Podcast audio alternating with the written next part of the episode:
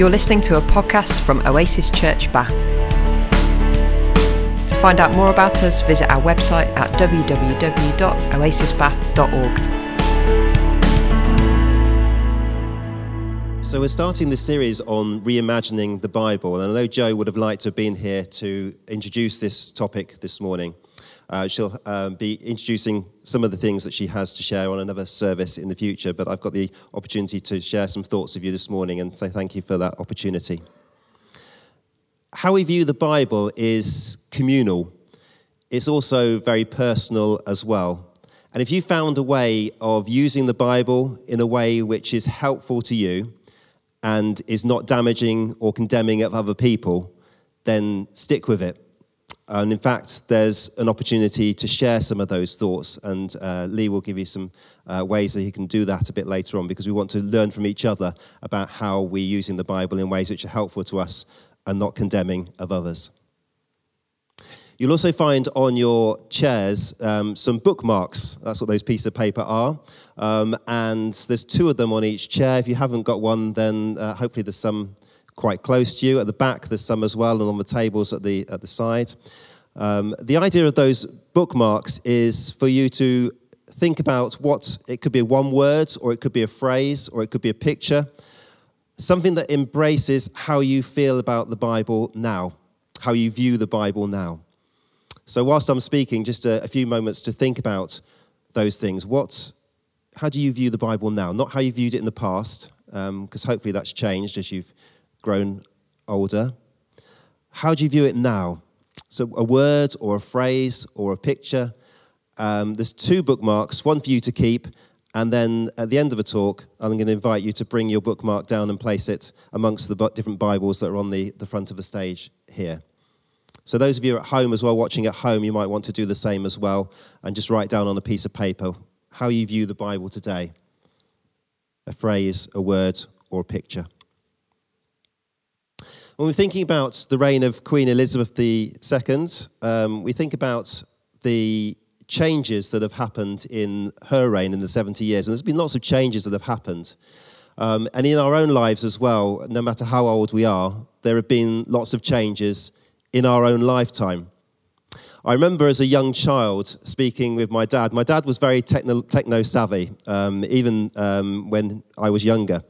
Um, and I remember him being, I think, quite pioneering, really, and one of the first people who at home had a, what, what, what was, we probably wouldn't describe it as a computer now, but a, a big, big box um, and um, a, a, device which, uh, which we refer to as a modem, um, which connected the phone to the to the computer. And the phone, literally, you put the you t- picked up the phone and you put it into this coupler device, and that connected to the computer. And I remember Dad showing me this new thing called the internet. Um, and it took age to load one particular page. And he said, This is brilliant. This is going to be the way forward. This is going to be amazing. And, and, it, and it literally sort of, he saw it gradually introduce this page down very, very slowly. And he said, Now, if you click on this, then it will, it will take you somewhere else. And, and again, it took five minutes or so to load this page up. And, and, and, and I said, Dad, this is rubbish. this is absolute, this is never going to catch on. This is absolute rubbish. Nobody's going to want to use this. Um, those words, of course, come to haunt me um, because, of course, how significant the internet is to us today and how things change. Ruben was telling me a story this week as well about um, a young entrepreneur who went to the CEO of Blockbuster Video. Do you remember Blockbuster? Uh, went to Blockbuster Video CEO and tried to sell him the idea that actually um, the way forward was to be streaming videos and not to be selling them and renting them um, as videos and uh, DVDs.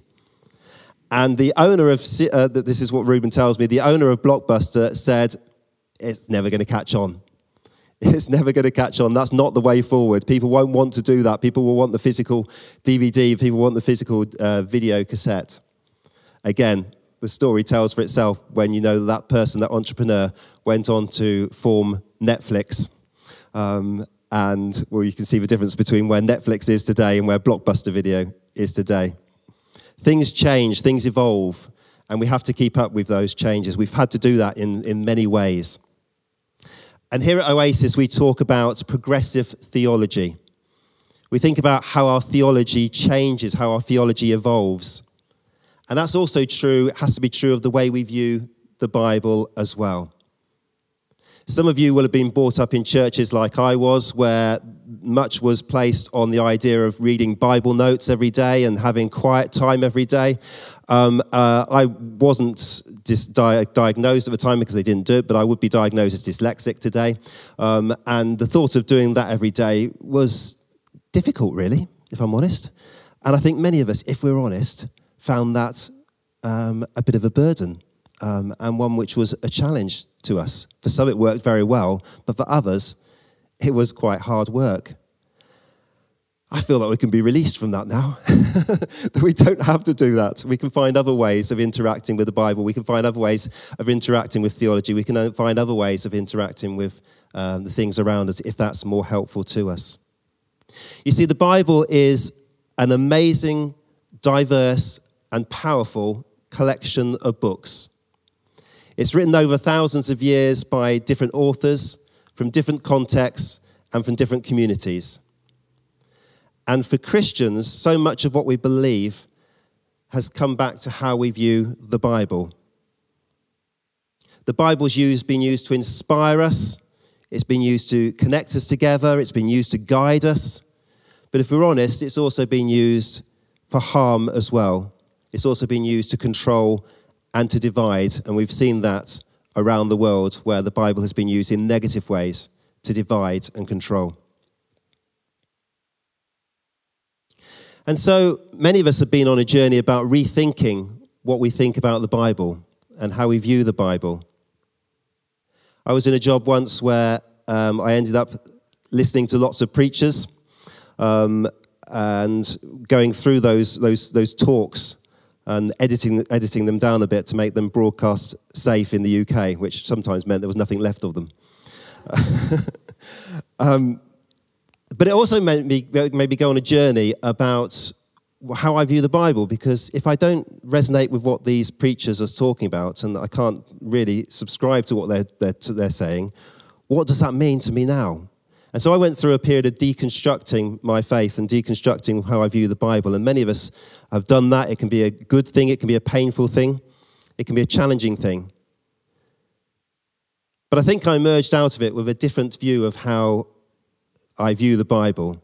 And for me, one of the problem phrases, and it might not be a problem for you, if that's okay, if that's the case, then that's fine. But for me, one of the problem phrases was the phrase that we use of the Bible often, the Word of God. And I found that troublesome at the time because for me, it seemed to shut down conversation. It seemed to be that we, the Bible was beyond question. And actually, it's important that we ask questions of the Bible. It's important that we ask questions of it. I remember the book by Steve Chalke at the time, The um, Lost Message of Jesus, being quite significant. And it was quite uh, impactful at the time because I was like, oh, okay, it's not just me on this journey. There are other people doing this sort of reconstruction and reimagining what the Bible is as well.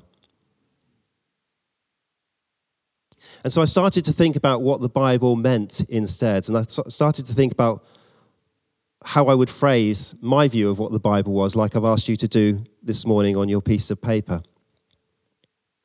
And I came up with this phrase that I view the Bible now as God's people trying to make sense of God in their culture and in their time.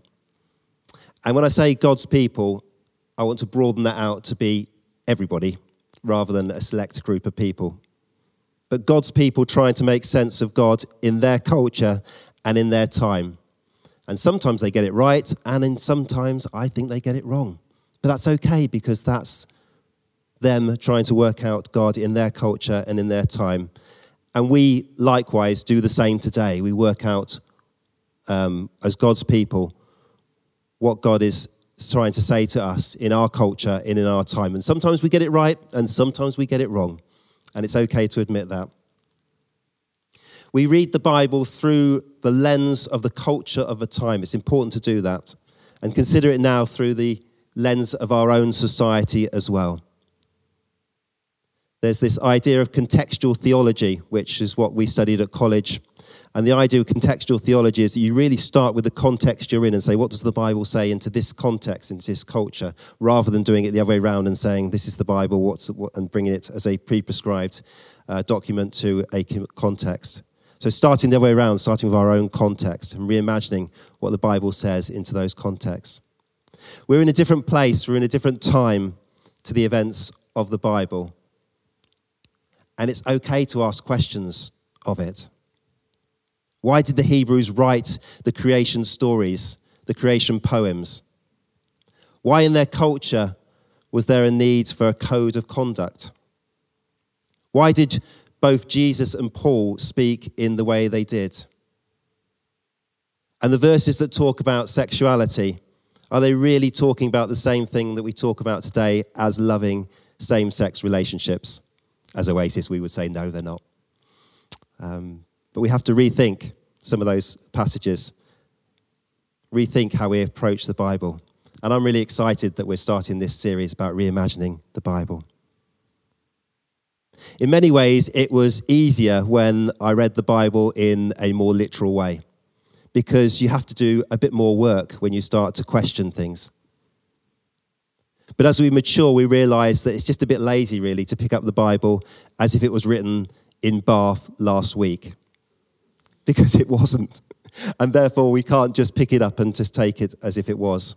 We have to do the work a little bit on it, which is a lot more difficult. Uh, a lot more difficult. Now, this isn't to downgrade the Bible at all. In fact, it's quite the opposite. I found for myself that actually a bit of a release and a, a new love for the Bible um, as a result of doing this more work behind it. When we try to understand the culture, when we try to understand the context, when we try to understand the arguments, the form of writing, the people, the characters, the situations they're in, the Bible actually comes more alive, in my opinion.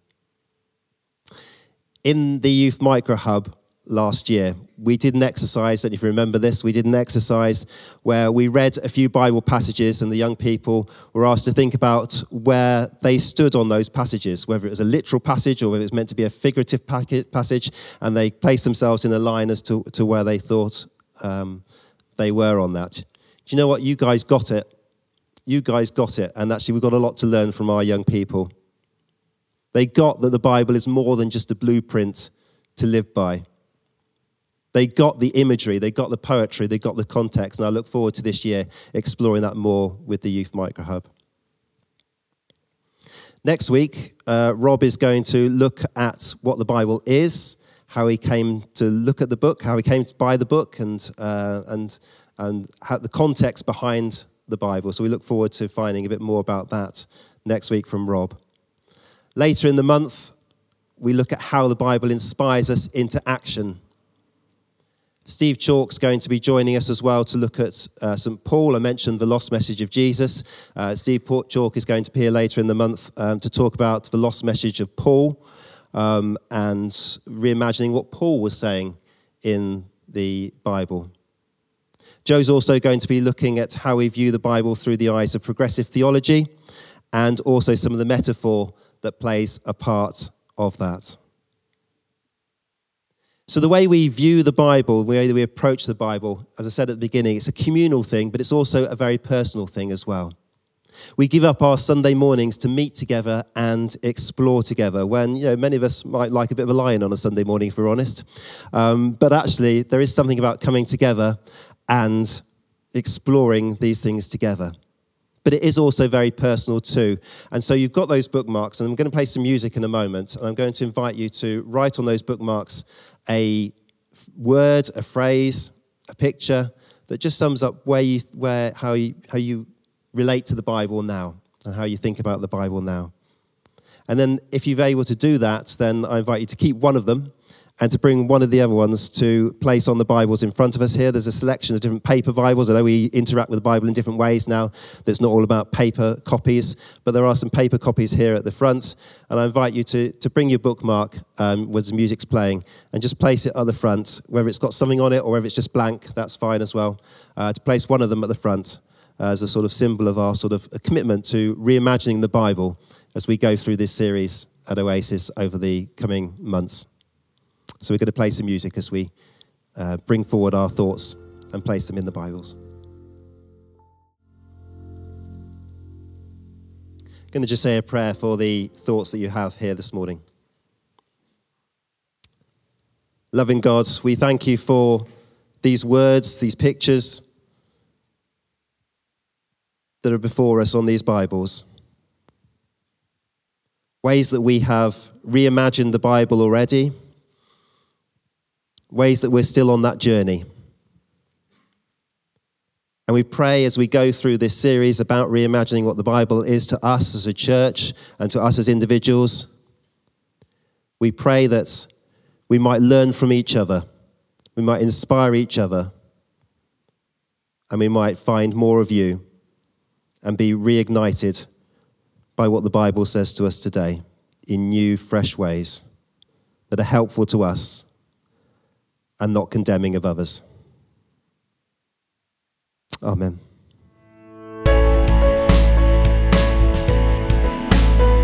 You're listening to a podcast from Oasis Church Bath. To find out more about us, visit our website at www.oasisbath.org.